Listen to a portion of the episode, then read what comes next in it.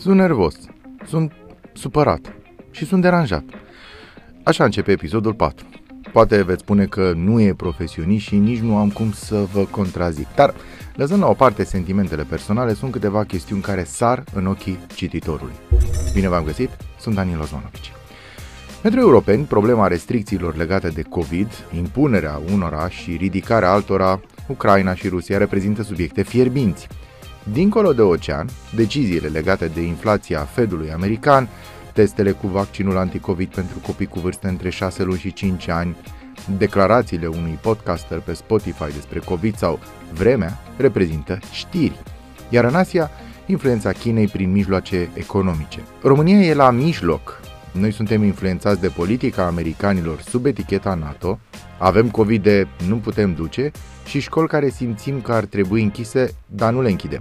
Sondaje politice care sunt halucinante prin rezultate și pe aici, pe acolo, discuții despre vreme, incendii sau accidente.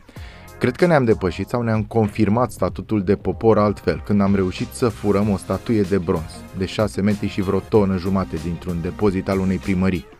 O statuie a voievodului Ștefan cel Mare și nu mai dăm de urma hoților care probabil deja au făcut ceaune din bronzul statuii.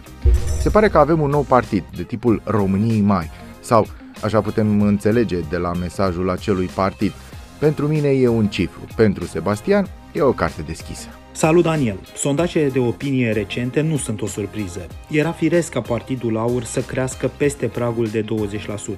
De ce? Politicienii din aur sunt singurii care merg la firul ierbii și discută cu oamenii. Desigur, în oferta lor electorală își fac loc și mesajele populiste, unele chiar extremiste, însă în vremuri de criză socială, asemenea politicieni sunt priviți ca mesia. Deci mă aștept să mai crească pentru că AUR e partidul antisistem care absoarbe în acest moment, ca o sugativă, toate voturile nemulțumiților. Mai ales că la putere avem o coaliție a partidelor tradiționale, PSD, PNL, UDMR. Altfel spus, AUR e în 2022 ceea ce era USR în 2016 sau PPDD în 2012. Așadar, la alegerile din 2024 putem vedea cum un partid subțire ca o foiță de aur se transformă în lingou. Ce mai spun sondajele? PSD începe să se erodeze la guvernare, însă socialdemocrații chiar își permit să piardă câteva procente din zestrea electorală. Oricum nu vor coborâ sub 30%. De remarcat prăbușirea PNL, un partid care în urmă cu 2 ani, după victoria lui Iohannis la prezidențiale, era cotat la 40%, iar astăzi a ajuns la 17%. Felicitări pentru strategie, dragi liberali, v-ați întors la starea voastră naturală, aceea de partid breloc al PSD. Cât despre USR, partidul e strivit între coaliția mastodont PSD-PNL-UDMR și ascensiunea AUR. Cu 12% în sondaje, USR ar putea îmbătrâni în opoziție.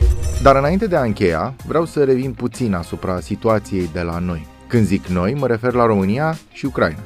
Primul lucru pe care ar trebui să-l facem înainte de a comenta pro sau contra ar fi să citim istoria și să înțelegem baza. Asta ne lipsește. Apoi să adăugăm că în școlile ucrainiene se învață despre muniție și reacția la bombardamente, iar civilii se antrenează cu arme de lemn. Putin dacă ar fi să ne luăm după ce spun cei din PR, nu se poate retrage fără să facă ceva. Un foc de armă, o rachetă rătăcită, o incursiune, o independență a celor două regiuni separatiste. E o chestiune de imagine și de prestigiu. Să nu uităm că Germania este tare tăcută. Asta pentru că există un gaz, un gazoduct care merge către ea. Ungaria face pe solul de pace, la fel ca și Turcia, una la Moscova, alta la Kiev. Iar noi suntem atât atât de aproape.